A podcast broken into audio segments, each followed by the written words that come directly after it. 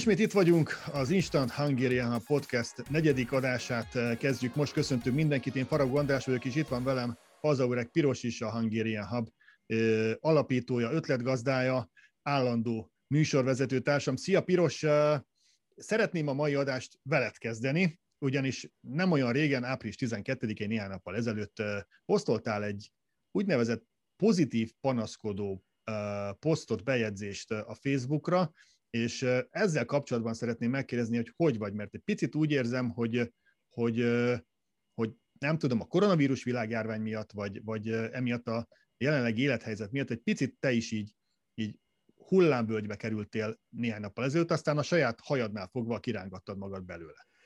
Szia, Andris! Húha, ez, ez jó meglátás, valóban hasonló dolog zajlott le bennem. Alapvetően az elmúlt pár hónap, nyilván amikor megkezdjük az új évet, mindenki nagy fogadalmakat tesz, nagyon fókuszált voltam, diétáztam, a munkát is nagyon felpörgettem, de ez a túlpörgetés úgy érzem, hogy egy kicsit túlságosan, túl jól sikerült, és alapvetően megint túl sok mindent vállaltam. Valójában sokszor kellene nemet mondanunk, néha nemet mondanunk olyan dolgokra, amikre nem feltétlenül érzük, érezzük úgy, hogy testhez álló feladat, vagy éppenséggel ténylegesen van rá időnk. Illetve hát ugye a tragédia az orlandói ügy kapcsán a lányokkal azért az is rendesen megviselt, és az is alapvetően ebből a ritmusból kizökkentett, alapvetően ezek a feladatok, amiket most csinálunk, nagyon sok mindenbe belevágtuk a fejszénket. Te is ebben ugyanúgy benne vagy, azért ezt te is nagyon jól tudod. És igazából ezek a pozitív turbulenciáknak nehezen lehet ellenállni. Nagyon szép feladatokat csinálunk, azt gondolom, és ez talán nem öndicséret, de ezeknek a projekteknek igenis van célja, haszna és lehetősége, hogy, hogy tovább tudjunk fejlődni, és olyan dolgokat tudjunk visszaadni a közösségnek, ami, ami mindenki számára nagyon hasznos. Legyen az tényleg a korhatártalan program, vagy éppen az Instant Hungarian Hub podcast, podcastünk, és ugye ne felejtsük el, hogy a Hungarian Summit is hamarosan itt van, és ezzel kapcsolatos nagyon sok feladat közel 20 vagyunk, azért ezt azért önmagában véve menedzselni sem könnyű, te is nagy részét kiveszed ennek a feladatnak, illetve hát Török Réka és az egyik jobbkezünk és a motorja ennek az egész szervezetnek, emesen, mint a korhatártalan program, vagy éppen a vagy Sipos Andi.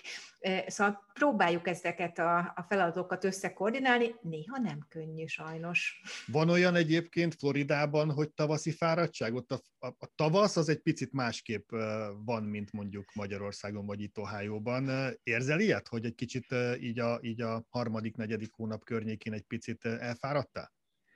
Tavaszi fáradtság, hm, tavaszi nagy takarítás. Az van, jó. Okay. vagy az legalábbis kéne, kéne, hogy legyen Kellene, hogy legyen. Jó, jó. Igazából, ugye én azt azért nagyon szeretem ebben az időjárásban, hogy, hogy mindig süt a nap szinte, és az embernek ezt a depressziós érzését kevésbé hozza elő. Önmagából véve nagyon-nagyon sokat segít, de az, ahogy említetted is, és kérdezted, a pandémia azért még itt is nagyon nagy hatással van ránk, hiszen minden, minden beszélgetést, gondolom ti is a családdal és mindenkivel arról beszéltek, hogy kaptál oltást, nem kaptál oltást, mi lesz a következő lépés, mikor utaztok haza, tudtok-e hazamenni. Ez a, szerintem ez minden család családban most itt egy Egyesült Államokban legalábbis a magyar családokban biztos, hogy előfordul. A posztodra visszatérve egyébként úgy éreztem, hogy, hogy, hogy kiírtad magadról ezt a fajta negativizmust, és látva a kommenteket, nagyon jó reakciókat kaptál, tehát az emberek értették azt, hogy mit, akart, mit akartál mondani, hiszen ahogy mondtad, ez a, ez a fajta lelki állapot, amiben, amiben az elmúlt egy évben kerültünk, ez hát szinte állandósult, és mindenkinek ott van az életében, szóval nem könnyű. Floridában sem.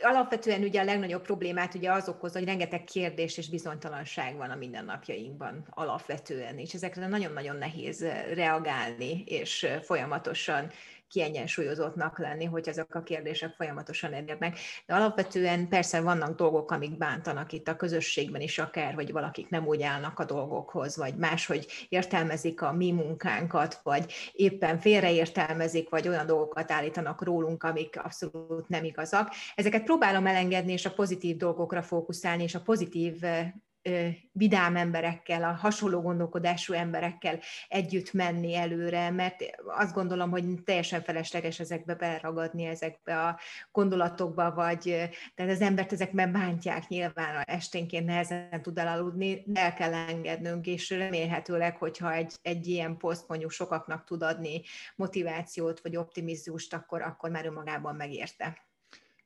A ránk is nagyon komoly hatással van ez a, ez a koronavírus járványhelyzet, és így van ez a gyerekekkel is, talán még jobban megviseli őket, vagy megviselheti őket, mint a felnőtteket. Következzen tehát mai első vendégünk Foyer Vera, aki Long Islanden egy kórház gyermek pszichiátriai sürgősségi osztályát vezeti, és nagyon komoly tapasztalatokkal rendelkezik ebben a kérdésben.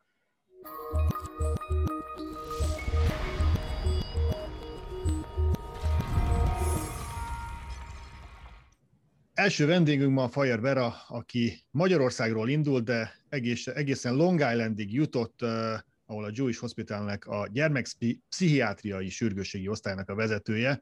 Szia Vera, köszönjük szépen, hogy elfogadtad a meghívásunkat, és mielőtt belevágnánk a, a covidos témákba, egy picit kérlek beszélj magadról, hogyan kerültél te egészen, egészen New Yorkig Magyarországról? Sziasztok, köszönöm a meghívást és a beszélgetést.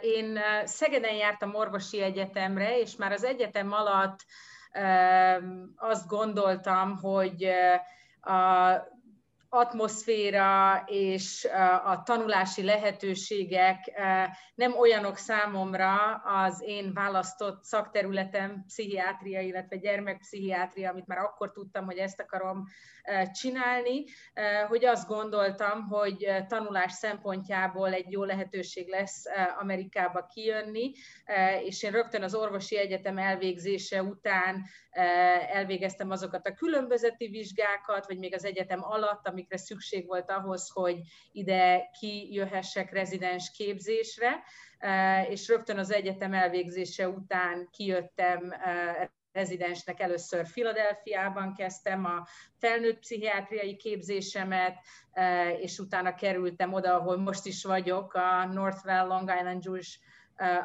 kórházba, ahol a gyerekpszichiátriai szakképzésemet végeztem, és ahol azóta is dolgozom, most már 12 éve gyerekpszichiáterként. Azóta már családot is van, hogyha jól sejtjük, és itt vagytok közösen. Nem régiben voltál, ha úgy tudom, Magyarországon is hazalátogattál. Milyen volt otthon lenni? Mindig nagyon jó otthon lenni, rendszeresen megyünk haza, mindkét, a gyerekeim itt születtek, férjem magyar, mind a két gyerek beszél magyarul, és fontos ez nekünk nagyon, a nagyszülők mindkét oldalon otthon vannak, unokatestvérek otthon vannak, úgyhogy fontos nekünk nagyon az a kapcsolat, minden évben rendszeresen megyünk haza, és mindig nagyon jól érezzük magunkat. Még most a járványjal együtt is ez nem volt másképp. Nagyszerű. Uh, igazából ugye mi onnan ismerjük egymást, vagy onnan találtunk rád, hogy a testvéred, nagyon jó ismerősöm, barátom, és ő osztott meg egy videót rólad, hiszen a CNN-en szerepeltél, és te voltál a szakértője az adott interjúnak. Mesélj, hogy ez milyen volt, és hogy mi volt a téma konkrétan. Uh, igen, a CNN interjú uh, az arról szólt, ami uh, a mostani munkám.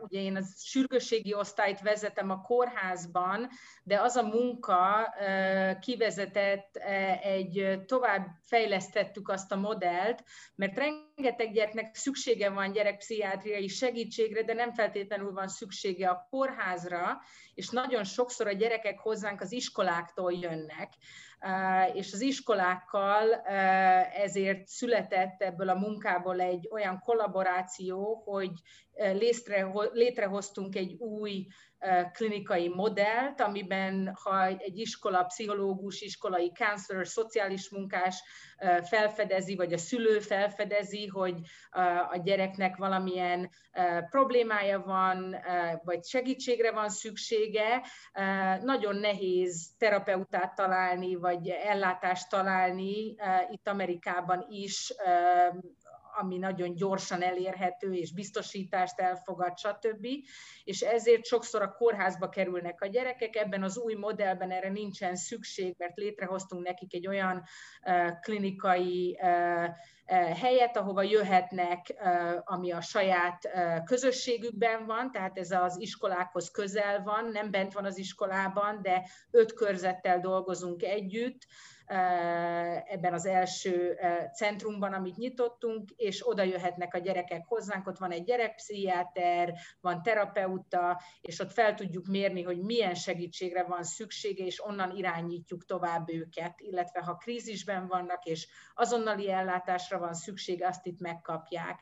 Ez a CNN interjú ez erről a programról szólt, és erről a iskolai kollaborációról, és arról, hogy ez hogyan segít most különösen a járvány ideje alatt, amikor egyre több gyerek és felnőtt küzdködik mindenféle érzésekkel, depresszió, szorongás és az egyéb problémák, és most a járvány alatt még nehezebb, mint máskor segítséget találni, mert nagyon sok mindenki, nagyon sok hely megtelt, nagyon nagy az igény, nagyobb az igény, mint valaha, és ezzel az iskolák is küzdködnek, hogy hogyan segítsenek a családoknak és a diákoknak, és ebben dolgozunk együtt. Ha egy picit visszatekintünk az elmúlt, hát most már bő egy évre, ami a, ami a, a koronavírus világjárvány illeti, a te munkád szempontjából hogyan zajlott ez egy év? Voltak-e benne hullámhegyek, hullámvölgyek, vagy ez egy egyre növekvő, egyre rosszabb a helyzet? Tehát te, te ti hogyan éltétek meg a ti munkátok szempontjából ezt az időszakot? Igen, voltak hullámvölgyek, és, és egyre rosszabb a helyzet. Tehát eh, amikor megkezdődött a eh, járvány, volt egy időszak, amikor érthető módon mindenki a lezárások alatt tavasszal, pláne itt New Yorkban, ahol ugye a legrosszabb volt a helyzet az egész országban tavasszal, mindenki az alapvető igényeire és a túlélésre koncentrált, és senki nem jött a sürgősségire, kiürültek a klinikák, mindenki próbálta kialakítani az új rutinját otthon, és túlélni azt a periódust, azt a három hónapot, amikor mindenki otthon volt, és minden le volt zárva, és ez az egész egy ilyen sokkoló változásként jött az életünkbe. Nyárra megváltozott a helyzet, és nyártól kezdve kezdődött ez a folyamatos növekedés, amikor visz a problémák, amik a lezárások alatt indultak, az iskola megszakítása a gyerekeknek, a nagy részének, még itt New Yorkban is, ugye továbbra is a mai napig nem úgy megy az iskola és az oktatás, ahogy eddig ment. Vannak körzetek, ahol már visszamentek személyes oktatásra, de a legtöbb körzetben ez az úgynevezett hibrid oktatás zajlik, amikor van olyan nap, hogy bentről tanulnak a gyerekek, van olyan nap, hogy otthonról. Rengeteget halljuk az iskoláktól, hogy különösen a gimnáziumi években és évfolyamokban, mivel most még van opció arra, hogy teljes virtuális oktatást válasszanak a családok, rengetegen azt választják. Van olyan körzetünk, ahol a gimnazisták 80%-a otthon van, és gyakorlatilag eltűnt rengeteg, azt, mondták az, azt mondják az iskolák nekünk, hogy rengeteg nem láttak még soha ennyi elsős gimnazistát megbukni, és teljesen eltűnni az oktatásról, mert, mert hogyha nincsenek ugye úgy kellett visszaszokniuk, vagy elkezdeniük egy gimnáziumot, egy új intézményt, hogy senkit nem ismernek, hogy virtuálisan kezdődött az oktatás, és nem kötődnek, nincsenek ismerősök, nincsenek barátok, nem akarnak ott lenni, menekülnek belőle, viszont ennek megvan sajnos a nagyon negatív hatása a mentális egészségre, mert rengeteg gyerek reménytelennek, izoláltnak, elzártnak érzi magát, azok a szokásos, fejlődésben fontos mérföldkövek, különösen megint csak a gimnáziumi és a felső tagozatos gyerekek életében, amik annyira a társakra és a családon kívüli kapcsolatokra épülnének normális esetben, és ezek kiesnek vagy megváltozottak, őket különösen megviseli még mindig ez. És hát ezt lehet tudni korábbi járványokból, amik persze nem ilyen járvány, ilyen még nem volt, de voltak korábban már járványok az életben, a világban, és lehet tudni, hogy általában a mentális egészségre később és sokkal tovább hat ki egy járvány, mint, mint maga a direkt hatása a fertőzéseknek, ami korábban van, és egy idő után lecseng, viszont sajnos a COVID esetében még nem tartunk itt egyrészt, másrészt pedig ez a mentális terheltség minden rajta van, hogy továbbra is a szorongás magától a fertőzéstől, a rengeteg változás folyamatosan az életünkbe, a kiszámíthatatlanság, hogy nem lehet tudni, mikor lesz vége, nem lehet tudni, meddig megy így, gyerekek nem tudják, hogy mikor lehet visszamenni, hogy lesz a jövőben, ez, ez mindenképpen meghagyja a nyomát mindenkin, tehát folyamatosan azt látjuk, hogy az igények egyre nőnek, és a, a, a súlyosbodnak ezek a problémák, egyre többen és súlyosabb panaszokkal kerülnek hozzánk. Azt láttam pont az interjúban, hogy említették, hogy 40 6%-kal nőtt ez a szám, hogy az ilyen pszichés problémák rendősen megnövekedtek. Bár mi itt Floridában még elég szerencsésnek mondhatjuk magunkat, főleg itt Észak- és Közép-Florida környékén, hiszen a gyerekeink augusztus óta járnak iskolába, de a saját környezetünkön is észrevesszük a változást, és még itt is még mindenképpen hatással van a gyermekekre, hogy mi történik velük. Nálunk is ugye például nem volt átmenet az általános iskola és a middle school között, ugye, ami ez egy óriási traumát okoz. Ugye, ami nagyon fontos, hogy például egy kamasz gyermek életében, ugye egy, pont egy olyan változó korban vannak, és őket így érintette adott esetben ez a járvány.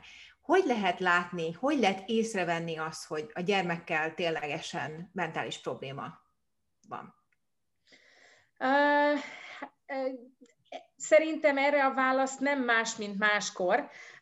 Tehát ugye mindig, mindig nehéz a gyerekeknél ezt észrevenni. Nagyon sokszor, különösen a depresszió és a szorongás olyan betegségek, amit az emberek, a kamaszok, gyerekek, felnőttek általában magukban tartanak és befele fordítanak, nem feltétlenül mutatják kifele. Ez gyerekeknél még inkább igaz, mint felnőtteknél, mert lehet egy gyerek úgy tűnik, hogy jókedvű, azt mutatja, hogy csinál dolgokat, és mégis lehet, hogy a belső érzései és a világa nem reflektálja pontosan azt, ahogy kifele mutatja. Sokszor a gyerekek szégyenlik ezeket az érzéseket, félnek megosztani, nem, nem mondják ennek ellenére, amit a szülőknek mindig javaslunk, és mondjuk, hogy mit figyeljenek, az bármilyen változás. Ez a változás ez lehet abban, hogy az érdeklődésük megváltozik, nem akar már menni a szokásos sport külön órára, akkor is, ha még esetleg az tart, vagy van, nem akar barátokkal találkozni, nem akar a családdal együtt időt tölteni, megváltozik a viselkedése, étvágya, alvása, akadémiai teljesítménye, hogy hogyan tud figyelni. Na most az, hogy itt a járvány alatt rengeteg gyereknél ez látható, és az nem feltétlenül jelenti azt, hogy súlyos pszichiátriai betegségük van a gyerekeknek, ez, ez lehet ideiglenes, a stressz és az mostani helyzet miatt. A kérdés az az, hogy ebből tovább tudnak-e lépni. Tehát például egy gyerek, akinek a megvált a lezárások alatt mondjuk a virtuális oktatás nagyon nehéz volt, nem érdekelte, nem akarta csinálni a feladatokat, nem kell ki az ágyból, nem nagyon nehezen bevonható a családi dolgokba, de például most, hogy tavasszal megindultak a sportok, az már érdekli, és vissza akar menni, és hirtelen kijön ebből, az egy biztató jel arra, hogy ez ideiglenesen volt csak jelen a stressz alapján, de ha tartós a probléma, ha, ha súlyosbodnak ezek a tünetek, ha, ha alvás, étvágy, aktivitás tartósan, és a tartós alatt mondjuk több mint egy hónapig kit tart és konzisztensen problémát jelent, a kapcsolatok megváltoznak barátokkal, családdal szintén tartósan, az már aggodalomra ad okot, és indokoltnak tartja, hogy szakértőhöz menjünk, és mérjük fel, hogy milyen szintű a probléma, és milyen segítségre van esetleg szükség. Vera, többször szóba került az, hogy főleg a kiskamaszok, a tinédzserek azok, akik, akik nagyon nehezen élik meg ezt az egész helyzetet.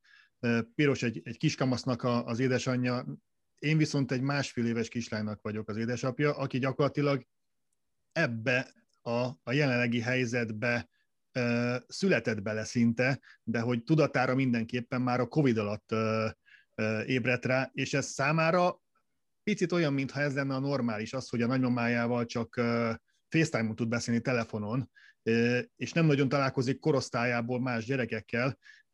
Mennyire lesz ez számára nehéz visszaszokni? Nem gondolom, hogy nehéz lesz visszaszokni majd, amikor, amikor hiszen szociális lényről van szó, de hogy a kérdésem igazából melyik korosztály a legveszélyeztetettebb, kire hogyan hat ez a jelenlegi helyzet? Igen. Jó kérdés nagyon, és igazából nem tudjuk még, hogy a hosszú távú hatása a kicsi gyerekek fejlődésére ennek milyen lesz, de azt gondolom, hogy még ők a legvédettebbek ilyen szempontból, mert kisgyermekeknél a család, a szoros család, a nukleáris család a legfontosabb kapcsolat, és hogyha azok a kapcsolatok szeretetteli, szupportív és odafigyelő kapcsolatok, akkor az megvédi a gyerekeket. A szülőknek sokkal nehezebb. Kicsi gyerekek szüle, szüleinek, akikkel ezzel meg kellett birkózni, hogy otthon tartani a gyerekeket, hogy nincsen a szokásos szociális háló, aki segít abban, hogy a munkádat és a gyereket is el tudjad egyszerre látni. Ezt látjuk, hogy ez a szülőkre óriási teher a kisebb gyerekeknél, viszont azt gondoljuk, hogy a kisebb gyerekek valamelyest védve vannak azáltal, hogyha a családban továbbra is megkapják azokat a szükséges impulzusokat, ami az egészséges fejlődéshez szükséges, hiszen például Magyarországon sokkal inkább, mint itt Amerikában, teljesen normális az, hogyha egy három éves, hogy egy gyerek három-négy éves koráig nem megy egyáltalán közösségbe, és csak otthon van, és úgy nevelkedik. És hát ez a fejlődésük szempontjából tényleg azok a kapcsolatok a legfontosabbak.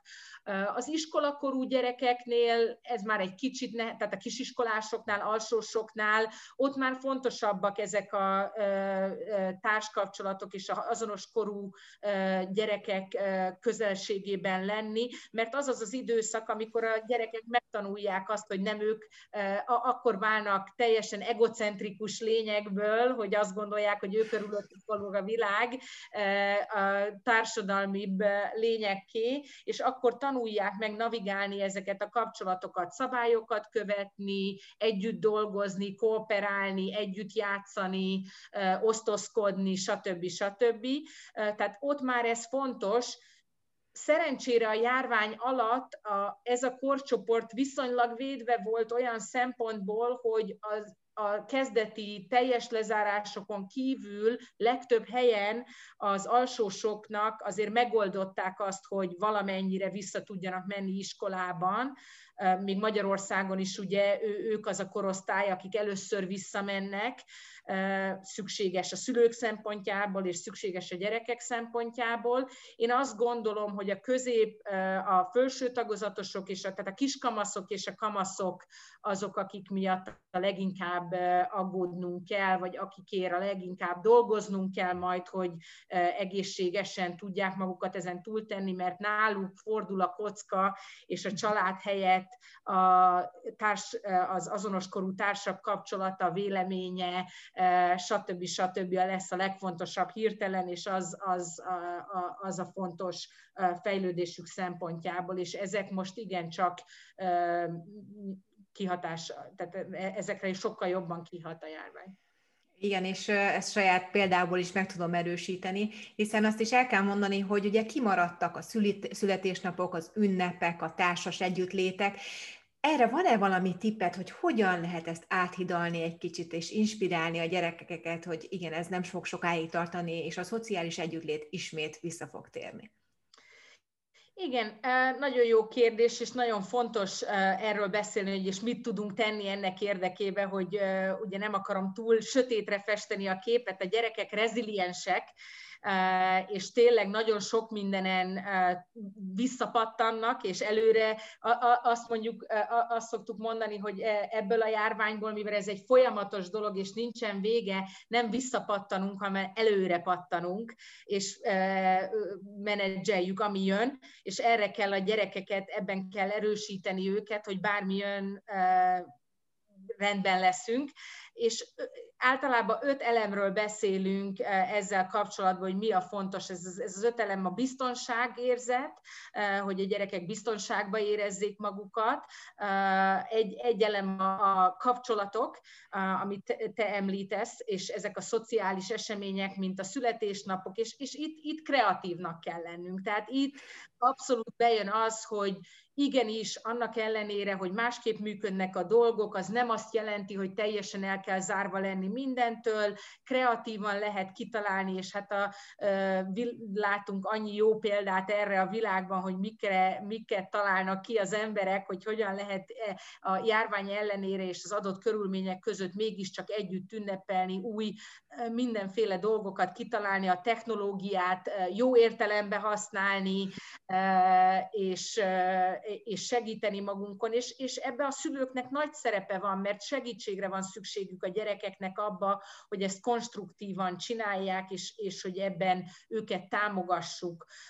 És akkor is, hogyha azt mondja a kislány, hogy nem akarom felhívni a nagymamát, akkor is kitalálni, hogy mégiscsak milyen olyan lehetőséget tudunk adni családilag, hogy legyenek, hogy a kapcsolatokat fenntartsuk és ápoljuk, és kreatívan kitaláljuk, hogy hogyan lehet együtt. Ezen kívül építeni arra, hogy mik azok a pozitív dolgok, amik történtek a családunkban, milyen pozitív változások voltak ez alatt az időszak alatt.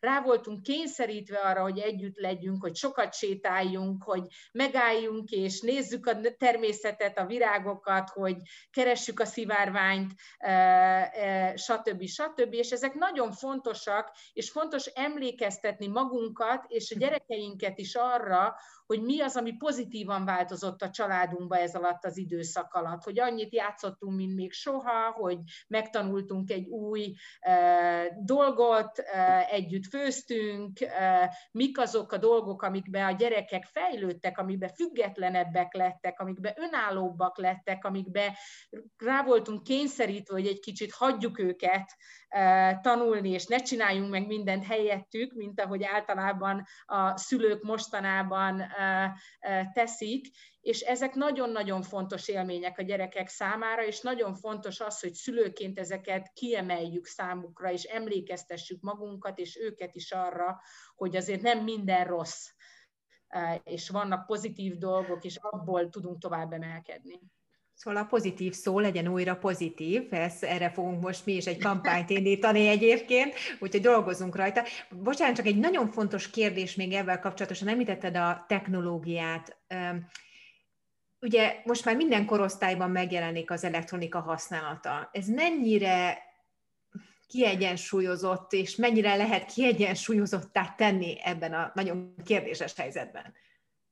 Hát figyelj, én azt mondom, hogy ha egy dolgot meg kell mondjak, hogy mi a legnehezebb szülőként is, és professzionális segítőként is, akik szülőknek próbálok segíteni, az szerintem a technológia. Nagyon-nagyon nehéz kontrollálni, nagyon, nagyon nehéz olyan fegyelmezetnek lenni szülőként, amire szükség van ahhoz, hogy a gyerekeket egészségesen tudjuk nevelni. Technológia nagyon kényelmesé tesz bizonyos dolgokat, de igen csúszós lejtő, ahogy mondjuk, tehát nagyon vigyázni kell. Szülők nagy, hajlamosak arra, hogy hagyják a gyerekeket nem feltétlenül tudják, hogy mit csinál a gyerek az online felületeken, nem feltétlenül van kapacitásuk arra, hogy felügyeljék őket ezen, és az internet és a technológia annak ellenére, hogy egy nagyon fontos és kihagyhatatlan része az életünknek, van nagyon sok veszélye, én mindig azt mondom a szülőknek, hogy nagyon, a legfontosabb dolog az az, hogy tudjanak arról, hogy mit csinál a gyerek. Ismerkedjenek ők maguk azzal, amit, amit a gyerek kezébe adnak. Ha nem engedem át egy baráthoz, egy másik családhoz, anélkül, hogy tudnám, hogy ott ki van, meg mit csinál, meg milyen család, meg hova megy, online se engedjem olyan helyre, ami nem tudom, miről szól. Ha nem ismerem azt, hogy mi az a TikTok, vagy mi az a Snapchat, vagy akármi, akkor addig ne engedjem meg letölteni a gyereknek. Ismerkedjek meg vele, ismerkedjek meg a veszélyeivel, én magam, mint szülő, hogy tudjam segíteni a gyerekemet a felelős használatra nagyon-nagyon fontos. Rengeteg eszköz van ennek, és ezt nagyon korán kell kezdeni. Az amerikai gyerekgyógyász akadémia nem ajánlja, hogy 18 hónapos kor előtt bármilyen képernyő elé tegyük a gyereket. Ez ugye a pandémia alatt egy áthittet, ez egy lehetetlen feladat volt, és azt is mondták, hogy rendben van, nyilván elkerülhetetlen, hiszen így tudunk csak egymással érintkezni, de az, hogy hogyan használja a gyerek, és mire használja a gyerek a technológiát, az, az abszolút döntő abban, hogy milyen eredménye, eredményt kapunk a végén. Mindenképpen szülőként fontos az, hogy tudjuk, mit csinál a gyerek, legyenek szabályok, és legyenek olyan idők és területek az életünkbe, ahol nincs technológia legyen olyan szabály, hogy este lefekvéskor másik szobába töltjük a telefont. Amikor virtuális óra van, és órán kell lenni, másik szobában van a telefon. Amikor uh, ebédelünk, vagy vacsorázunk, vagy családként együtt vagyunk, senkinél ne legyen ott mellette, ne legyen technológia, ne menjen a tévé a háttérbe. Minden családnál ezek a szabályok másképp fog fognak kinézni, mert mások a szokások, de fontos az, hogy a gyerekek megtanuljanak, hogy ne vegyen át mindent a technológia, mert azok a tapasztalatok, amiket technológia nélkül kapnak, másképp fejlesztik az idegrendszert, másképp hatnak ki a fejlődésükre, és nagyon fontos részei az egészséges fejlődésnek. Ezekről órát tudnék beszélni. Ezt akartam, pont ezt akartam, mert az, ez alatt a podcast alatt már több olyan vendégünk volt, akinek az interjú végén azt kellett mondanom, hogy még órákig tudnám hallgatni, és órákig lennének kérdéseim is, de most szerintem ez a mostani beszélgetés, ez most mindent ver, úgyhogy mindent. doktornő, nagyon szépen köszönjük, hogy, hogy itt voltál velünk, és, és beszélgettél velünk, és szerintem a Hungarian Hub környékén még fogunk mi találkozni. Köszönjük a beszélgetést. Nagyon Köszönöm. szépen köszönjük.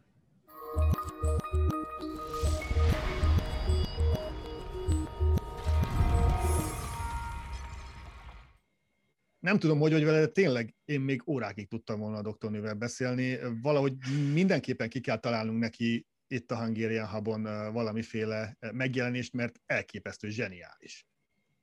Fantasztikus volt, komolyan mondom, ittam a szavait, és néha úgy éreztem, hogy jegyzeteket kell készítenem, de szerencsére ez visszatekinthető és visszahallgatható, úgyhogy ez biztos vagyok benne, hogy nagyon fontos lesz mindenki számára, és főleg az anyukáknak itt az Egyesült Államokban szerintem egy nagyon jó kis mankó lehet, és arról is. nem beszélve, az hogy hiteles forrásból apukáknak és bocsánat, igen, igen, igen, igazad van, de alapvetően ugye elmondhatjuk, hogy egy Amerikában élő magyar eh, eh, pszichiáter, pszichológussal tudtunk beszélgetni, mert ez egy fantasztikus eh, előny, és büszkék lehetünk rá, hogy ilyen szakemberek élnek itt velünk Amerikában. Nagyon komoly problémákra világított rá a gyerekekkel kapcsolatban, viszont számomra a, a beszélgetésnek a quintessenciája az volt, hogy a, ha a gyermek biztonságban érzi magát, magát a családban, akkor, akkor, akkor ez, ez egy olyan fajta védelmet nyújtott számára, ami, ami, amivel ki lehet húzni ezt az reméljük átmeneti időszakot, bár valóban nem tudjuk, hogy milyen, mennyi ideig fog ez még tartani.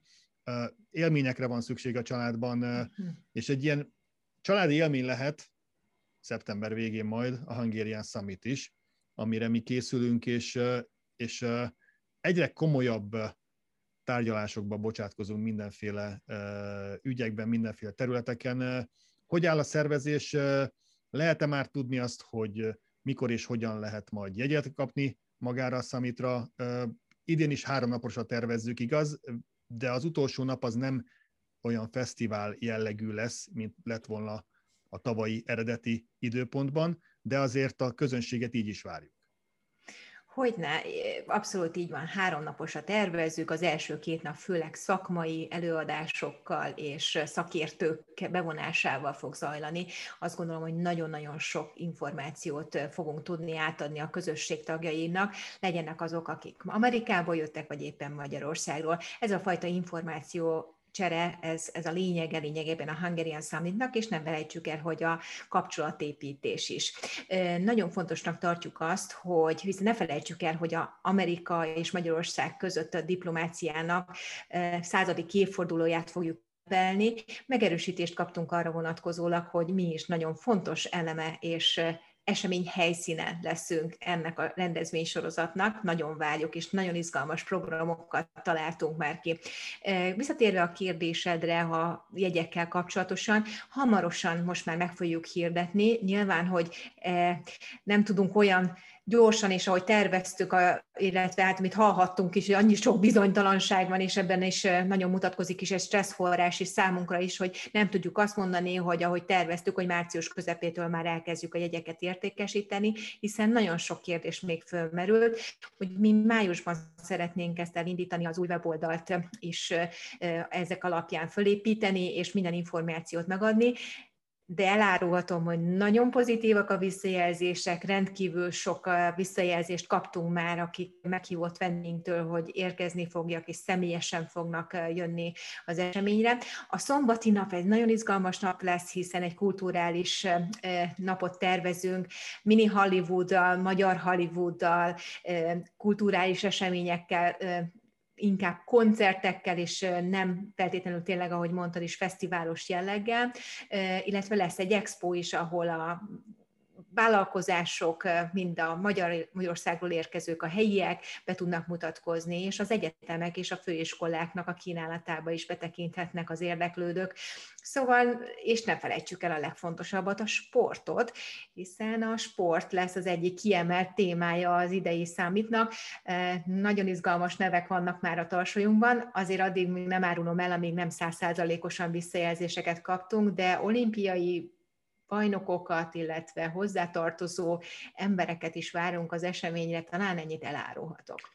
És ha minden igaz, akkor a következő vendégünk, aki egy világbajnok, háromszoros magyar bajnok vízilabdázó, szintén ott lehet majd a Hungarian Summiton Daytona Beach-en szeptember végén. Őt úgy hívják, hogy Gornagy Miklós, és a tavalyi év óta ő Magyarország külgazdasági ataséja New Yorkban, a főkonzulátuson. Következzen most vele egy beszélgetés.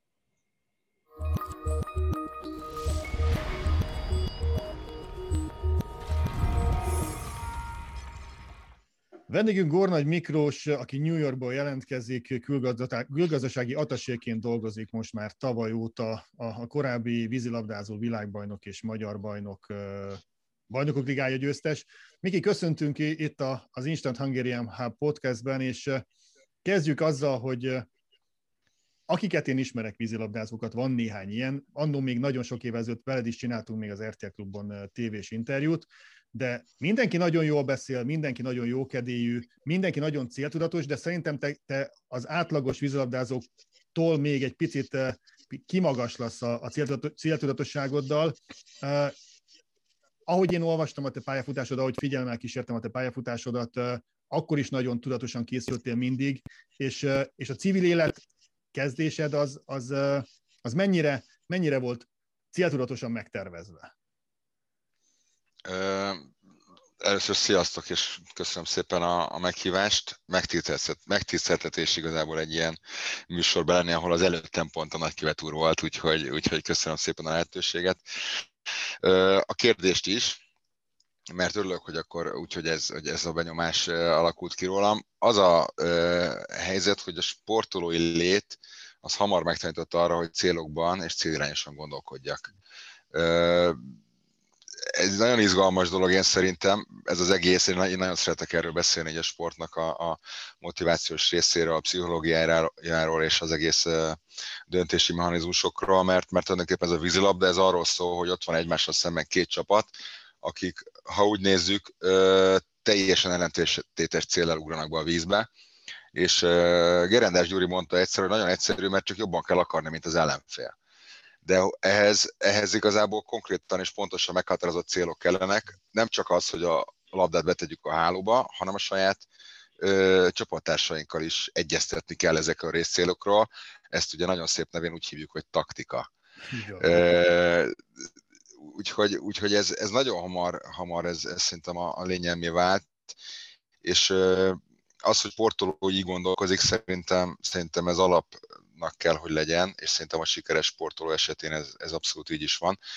A civil életre való felkészülés pedig, pedig egy kicsit nehezebb tészta, mert ott azért már nincsenek ennyire egyszerűen és könnyen deklarálható célok, amik egy, mit tudom én, 10-20 oldalas, vagy akár egy két oldalas szabálykönyvben megtalálhatunk, és nincsenek társak sem, meg edzők sem, akik ebben segítenek.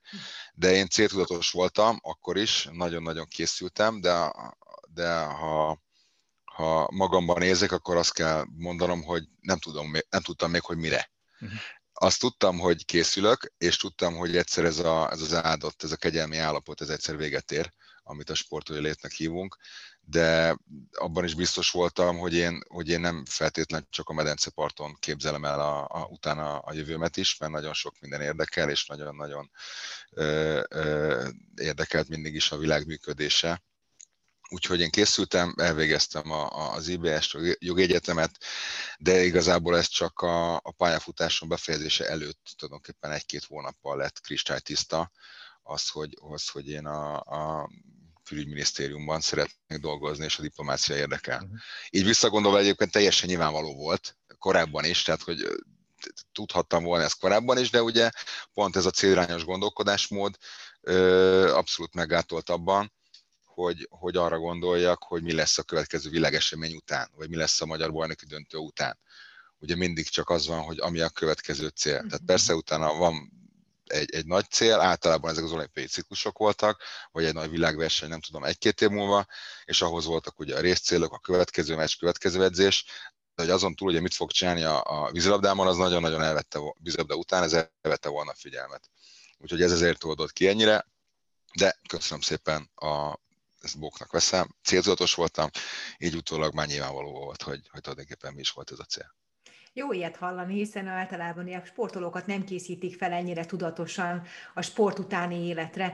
Te mégis a medencétől azért egy nagyon nagy váltással azért beültél egy nagyon feszélyezett vagy olyan közegbe, ami teljesen más volt, mint a medence. Az irodában élet, az milyen volt, milyen volt a váltás, hogy élted ezt meg? Mm, valóban ez egy óriási nagy váltás, és ö, ö, nagy stressz is az, hogy, az, hogy a folyamatos mozgásból, a folyamatos önfejlesztésből, mert, mert én ezt így éltem meg, hogy egy, hogy egy vízilabdási sportoló illetve hogy folyamatosan a fejlődésről, fejlesztésről szól, és arról, hogy folyamatosan kapunk visszacsatolást nagyon egyszerűen már abból az is egy visszacsatolás, hogy most amit lövök, az most gól vagy nem gól, és ugye egy edzésem van ilyenből, nem tudom, 50, vagy lehet, hogy 100. Mm. És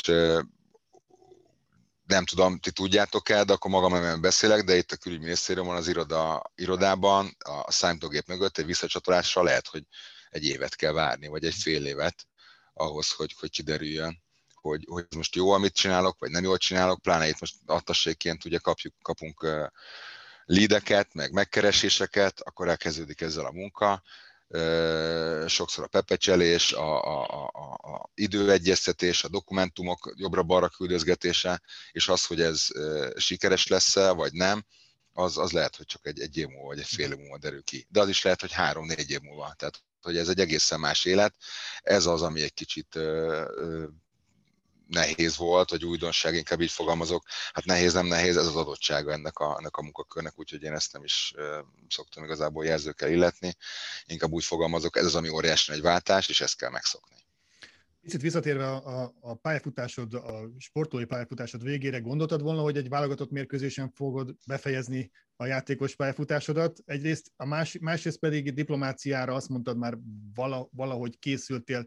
A, a, van arra példa, nem is egy, hogy, hogy a sportdiplomáciában élik tovább az életüket a sportolók. Ez esetleg szóba került? A kérdés első fel arról szólt, hogy gondoltam-e, hogy vágatottként fogom befejezni, hát nem gondoltam, abszolút nem. 195. vágatott mérkőzésen volt a 2017-es budapesti világbajnokságnak a döntője, és akkor azt gondoltam, hogy egyrészt az, hogy nem nyertünk, az egy sajnálatos tény, másik az, hogy hát 195-nél az olyan, mint egy tudom, egy pár lépéssel, de valójában ezek csak számok, tehát most így el, viccelődtünk a, a Mersz Tomival, és akkor, amikor fölhívott, hogy vállaljam a világligát 2019-ben, eh, akkor én viccből mondtam neki, persze vállalom, de csak az az egy feltétele, hogy a bármi van, akár fél lábbal is, de öt meccsre be akarok ugrani, hogy ez a 200-at elérjük. Én ezt nagyon-nagyon megtiszteltetésnek érzem, hogy, hogy válogatott meccset tudtam befejezni.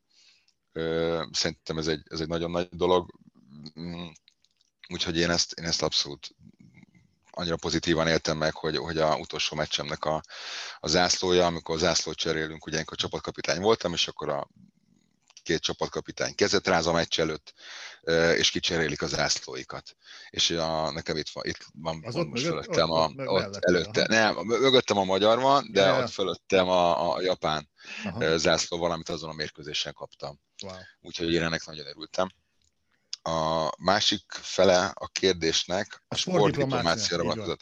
Igen. Van, igen, van sportdiplomácia is, sőt egyre sikeresebbek a magyar sportdiplomaták, egyre nagyobb figyelmet fordítunk arra, hiszen ez egy nagyon-nagyon fontos terület, és ez egy nagyon-nagyon, én úgy érzem, hogy kiaknálazatlan még, hiszen, hiszen a múltban vannak nagyon jó példák arra, hogy a sport hogy tudott összekötni két olyan egymással szemben lévő hatalmat is, mint az Egyesült Államok és Kína a 70-es években, amire ha most belegondolunk, döbbenetes, hogy a két ország 20 évig egymással szó, egy, egy, egy telefont nem váltott, semmilyen kapcsolat nem volt egymás között.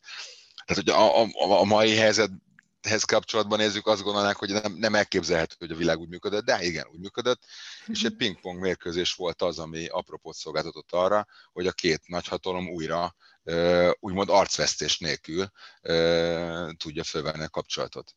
Még pedig úgy, hogy a kínaiak meghívták az amerikaiakat egy pingpong versenyre, ahova elutazott az akkori külügyminiszter, a Kissinger, előkészítette a találkozót, és akkor Nixon elnök utána meg már elutazott, és akkor már vidámak voltak a, a, a, a pingpong mérkőzés apropóján. jó, jó amerikai módra ebből film is készült természetesen. Hát, hát természetesen, így van, így van, így van. Így van. De ez egy, ez egy szuper téma különben, de tényleg, tehát ez a, ez a mai napig szerintem a, a, ez egy, az a sport, ez egy olyan közös nevezője a, az embereknek, úgymond a, a teljes nemzetek közötti kommunikációnak, ami, ami szerintem egyedülálló, hiszen annak ellenére, hogy verseny van, ez, ez arról szól, hogy, hogy közös élményeket érünk el, és közösen küzdünk. Ugyanazért a célért, úgymond, ez, ez már ugye összehozza az embereket, tehát lehetünk a legnagyobb ellenfelek is a vízben jó néhány csapattal, de, de attól függetlenül azért volt alkalom, hogy vidáman megittunk egy sört a meccs után. És ez azért, ezért ez, ez hidakat, hidakat képez a sportdiplomácia. Én egyébként nem a sportdiplomácia világában vagyok, hanem ez a gazdaság diplomácia, tehát ez a, ez a rá diplomácia úgymond, úgyhogy mi azzal foglalkozunk, hogy, hogy itt a gazdasági kapcsolatokat erősítsük. Ugye most a New Yorkban a főkonzulátuson ülsz, és Amerika eleve számodra vonzó volt, erről beszélgettünk korábban, de mégis milyen kép élt benned? Ez az a New York, amire te számítottál, vagy ténylegesen, amikor ide érkeztél, ez volt az, amit igazából elképzeltél, illetve a családod? Hát szerintem erre nem mond, semmiféleképpen nem mondhatom azt, hogy igen, hiszen... Nem, mert nem. mert, mert nem, hiszen... Költői kérdés. Igen, költői a kérdés. Igen.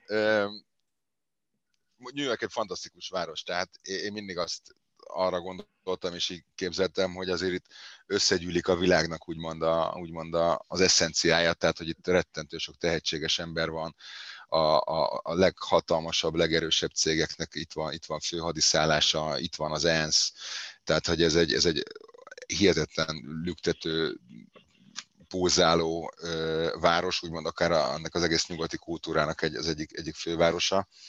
De hát ugye ebből most nem sokat látunk, az a helyzet. Ö, mi otthon még egy csak tévéből láttuk, ö, illetve az újságokból, hogy itt tényleg nagyon-nagyon-nagyon komoly volt a, volt a baj.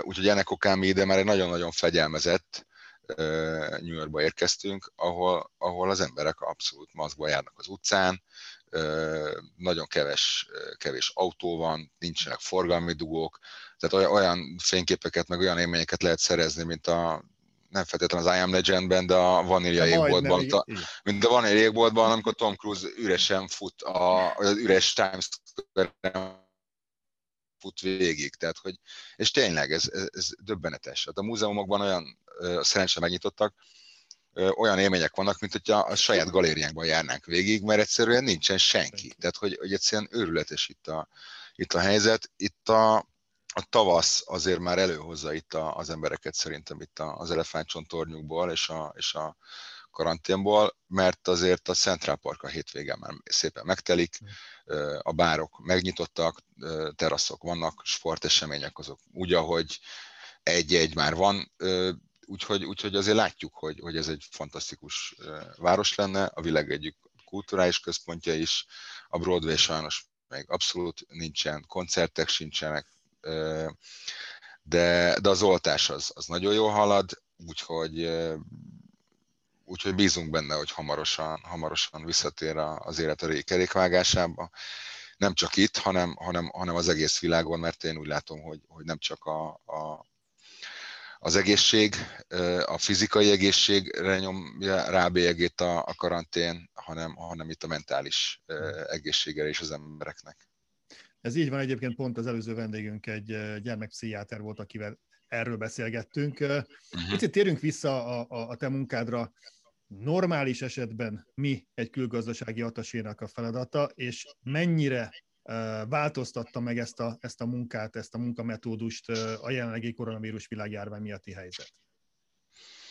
Ö, nem csak a járvány alatt, hanem, hanem a járvány előtt is, és most is nekünk az a feladatunk, hogy a két ország gazdasági kapcsolatait a gazdaságdiplomácia eszközeivel támogassuk és erősítsük.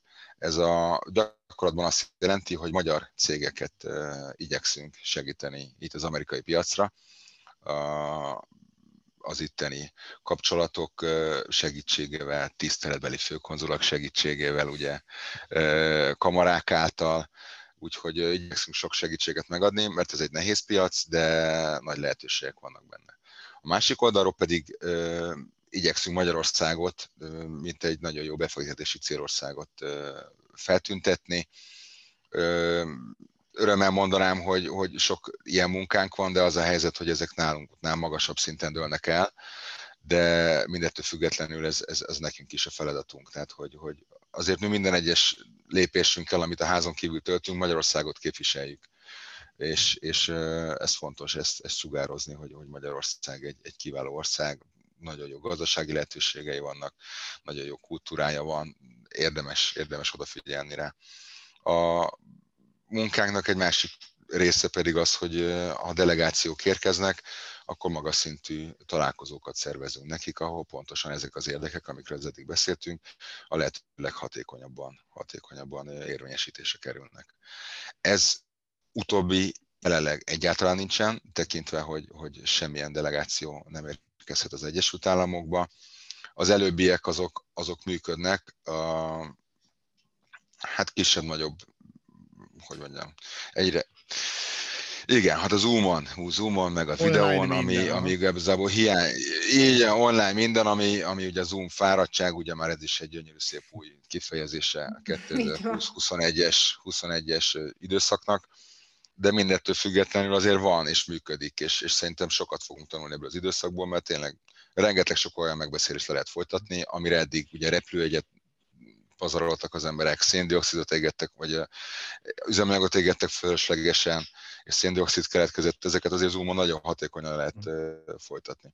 Azonban egy új üzlethez azért elengedhetetlen lenne az, hogy a két ember, a két vezető egymás szemébe nézzen, kezet rázzon, megismerjék egymás, egymás hogy mondjam, energiáit, uh-huh. és ez, ez azért ez elengedhetetlen lenne. Úgyhogy általában a, a megbeszéléseink, vagy, a, vagy ezek a légyeinknek a nagy része arról szól, hogy megtervezzük azt, hosszú-hosszú idő alatt, hogy melyik lesz az a pillanat, amikor személyesen találkozhatnak a, a, a, a cégek, illetve a vállalatok képviselői.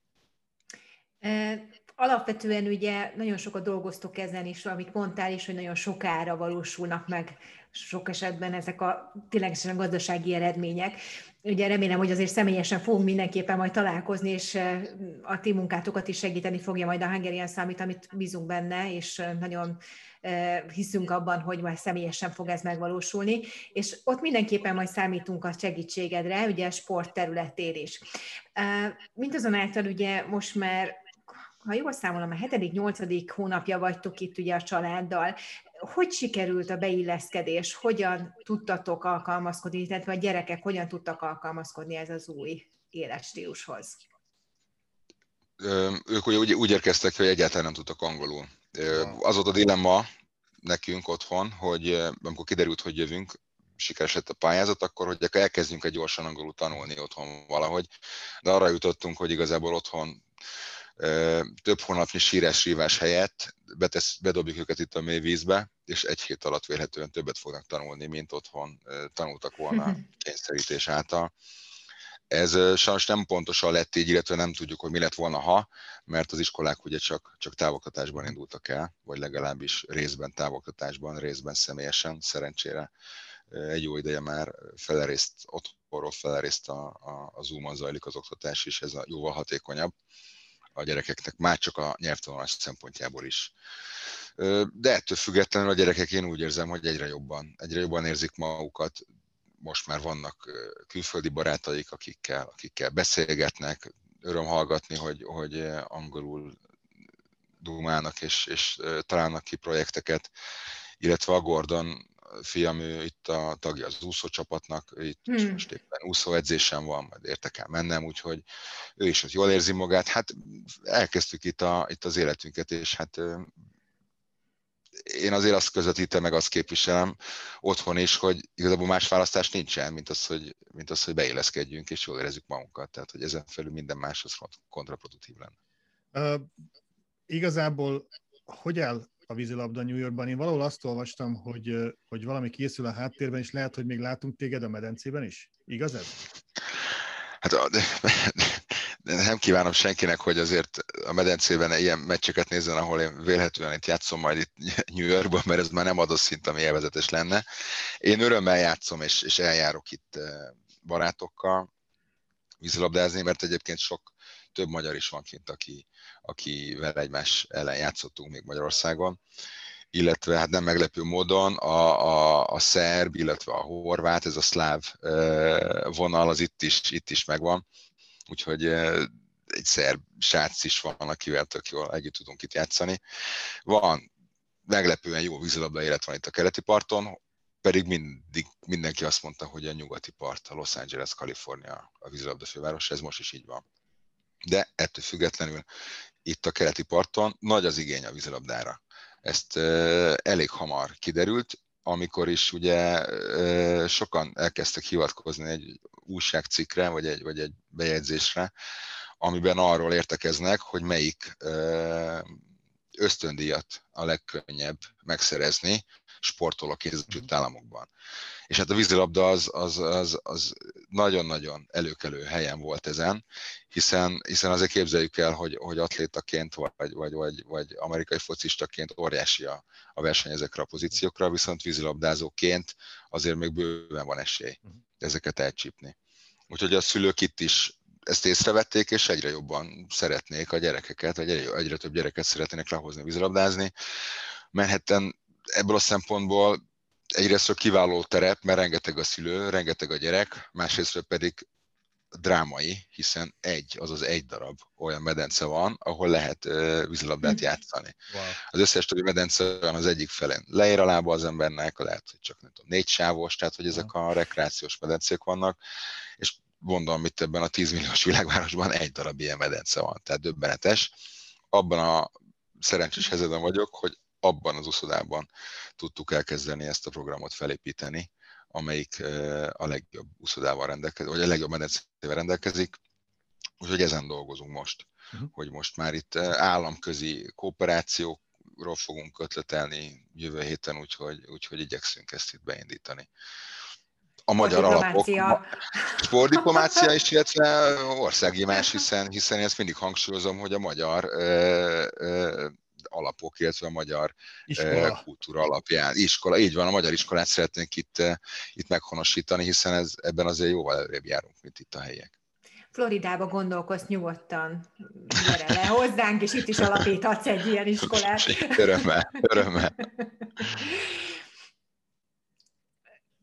Nekem... Mond, mond, mond, Piros, te jössz. Igazából vannak mindig ilyen kis titkos kis kérdéseink, ilyen három olyan kérdés, ami, villámkérdések. Amit, villámkérdések amire nagyon egyszerű lesz a válaszod, tényleg egy szóval kell csak mind összereagálnod.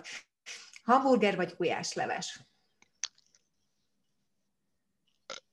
Hű, azt hittem könnyebb kérdéseket tesztek fel. Egyből, egyből, egyből itt a... Bele a egyből, a metafiz, egyből, egyből metafizikáról beszélgetünk ki. Kaja, Örület. Beszéljünk arról inkább, hogy sors vagy szabad akarat, de az, hogy hamburger vagy gulyás, ez, ez nagyon nehéz. Egy jó gulyás, az, az sokkal inkább, mint egy, mint, egy, mint egy közepes, vagy egy jó hamburger. De egy rossz gulyásnál jobb egy közepes hamburger. Egy jó séksek, úristen, de vágyom egy jó séksekre a gyúzorban. Én meg egy jó gulyásra, egy, én meg egy jó gulyásra. Mert mindenkinek megvannak az igényei. Elvis Presley vagy csárdás?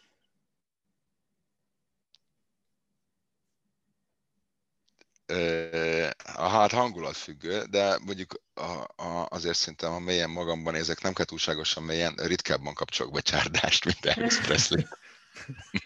Legyünk őszinték, akkor ez a közepes vállalat. Mm, New York vagy Hawaii? Hawaii-on még nem voltam, de New Yorkot nagyon szeretem, úgyhogy látatlanban New Yorkot mondom. Gyere Hawaii-ra. Meg kell nézni. Meg kell, meg kell nézni. Jó, uh, nekem úgy kezdtük ezt az egész beszélgetést, hogy, hogy céltudatos ember vagy, és céltudatos embernek tűnsz, és ennek fényében én személy szerint biztos vagyok benne, hogy nem külgazdasági ataséként tervezel megöregedni, de mi lehet Gornagy Miklós számára a következő állomás, milyen tervek vannak a fejedben?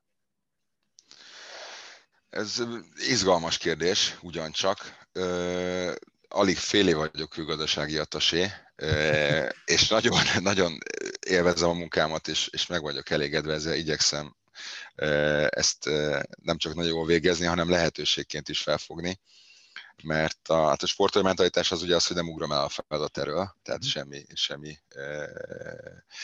képpen sem, de, de jelenleg nagyon örülök ennek a pozíciónak, és boldog vagyok, hogy Magyarországot képviseltem, nem csak sportolóként, hanem most már diplomataként is. Ez rendkívül diplomatikus válasz volt, a pozícióhoz megfelelő. Mégis nagyon szépen köszönjük a beszélgetést. Nagyon bízunk benne, hogy szeptember végén tényleg személyesen is találkozunk a Hungarian Summiton, ha addig, addig máshol nem. Köszönjük szépen, és jó egészséget kívánunk neked és az egész családodnak. Köszönöm Köszönjük szépen. szépen. Nektek is minden jót. Ja. Köszönjük szépen.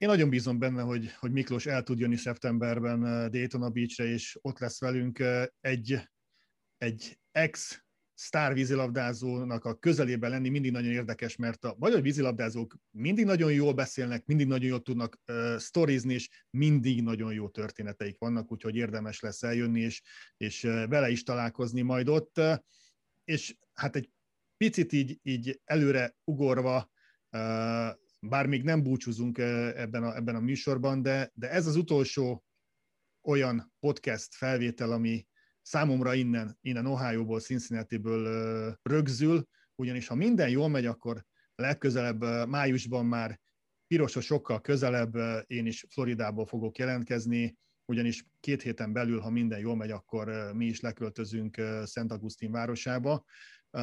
Piros, valahogy nagyon hasonló utat jártatok ti is be, hiszen amikor Amerikába költöztetek, ide Ohio-ba jöttetek, és aztán ti is innen mentetek le néhány évvel ezelőtt Floridába.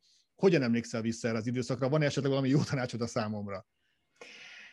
Hú, ugye azt mondják, hogy az első öt legkomolyabb stresszfaktor közé tartozik a költözés, ezzel Sajnos. nem vitatkozom, ezzel nem tudok vitatkozni. Ez, ez tényleg egy kemény dolog, és hiszen már négy éve ott laktok, tehát azért gondolom, hogy jó pár dolog összegyűlt itt az évek során, és még ugye otthonról is hoztatok dolgokat, úgyhogy e, sok sikert a pakoláshoz e, Köszönöm. mindenek előtt. Mi egy úgynevezett juhol, e, nem tudom, hogy Penske, meg mindenféle márkájú, különböző teherautókat lehet bérelni.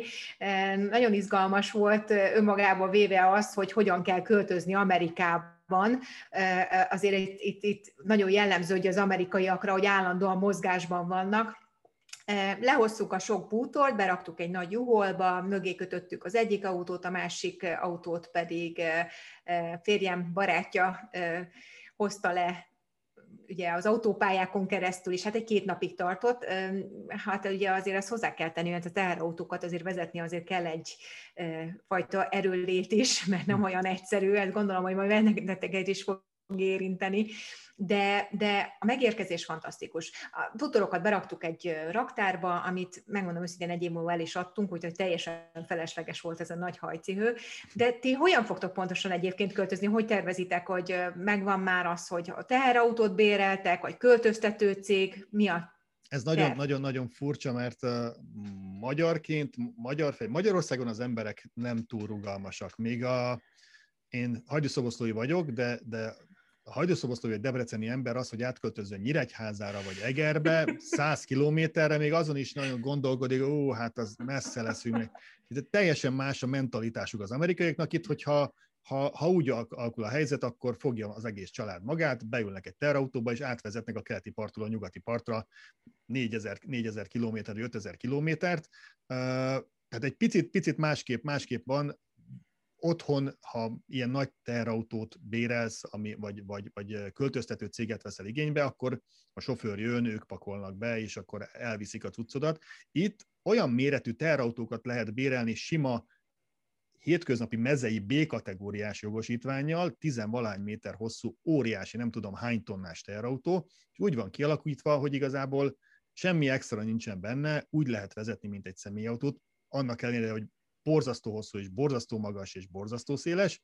Egy ilyet bérelünk mi is, bepakolunk mindent, és Szent Augustinból az egyik, egyik hagyoszoboszlói barátom ide repül hozzánk, és akkor ő vezeti le azt a teherautót, két nap alatt fogunk leérni valahol Atlanta környékén félúton megállunk, mert egyébként 14-15 óra az út mhm. autóval, és mi pedig a feleségemmel és a kislányunkkal megyünk együtt a személyautóval. Az, a másik személyautót azt már eladtuk, úgyhogy mi egy autóval megyünk le, és nagyon izgulunk, és nagyon izgatottak vagyunk, hogy, hogy nálunk nincs ilyen kérdés, hogy hova kell bepakolni a cuccokat, az új házba megy be minden. Hát aztán, hogy majd ott mikor lesz olyan állapot, hogy, hogy minden a helyére kerül, meg ismerve a, a, a feleségemet, aki, aki szereti feldíszíteni a házat és szereti tökéletes állapotba hozni. Szerintem ez még néhány hónapba fog telni, de, de dolgozunk rajta. Fejben már mindenképpen dolgozunk rajta. rajta. Az most itt a, a nehézség, hogy van egy másfél éves kislányunk, aki amikor pakolunk a, a, a, a dobozba beraksz három dolgot, és utána 10 perc múlva kivesz négy dolgot belőle. Ő élvezi a, pakol, ő a költözést, a, pakol, a pakolást, ő, ő nagyon élvezi, úgyhogy mi nem annyira, de még van szűk, szűk két hetünk, úgyhogy én azt gondolom, hogy készen leszünk, és és megyünk majd le közelebb hozzátok Floridába ez, ez, ez akkor is egy élmény lesz, és azt gondolom, hogy igen, átélni Amerikában egy költözést, ez is egy másfajta életritmust fog majd igényelni, a, illetve a későbbiekben nyilvánvalóan, hogy, hogy erre azért remélhetőleg, hogy jól fogtok emlékezni, és úgy fogtok emlékezni, hogy ez a, egy új mérföldkő én ezt, a, én ezt a költözést ezt kipipálnám, azt az élményt ezt kipipálnám, és aztán utána most néhány évig én nem szeretnék sehova sem költözni. Megértem. Uh, úgyhogy erről már beszéltünk itt, hogy lehetőség szerint mi maradunk ott uh, néhány évig még Floridában, de májusban természetesen jön majd a következő adásunk az Instant Hungarian podcast is.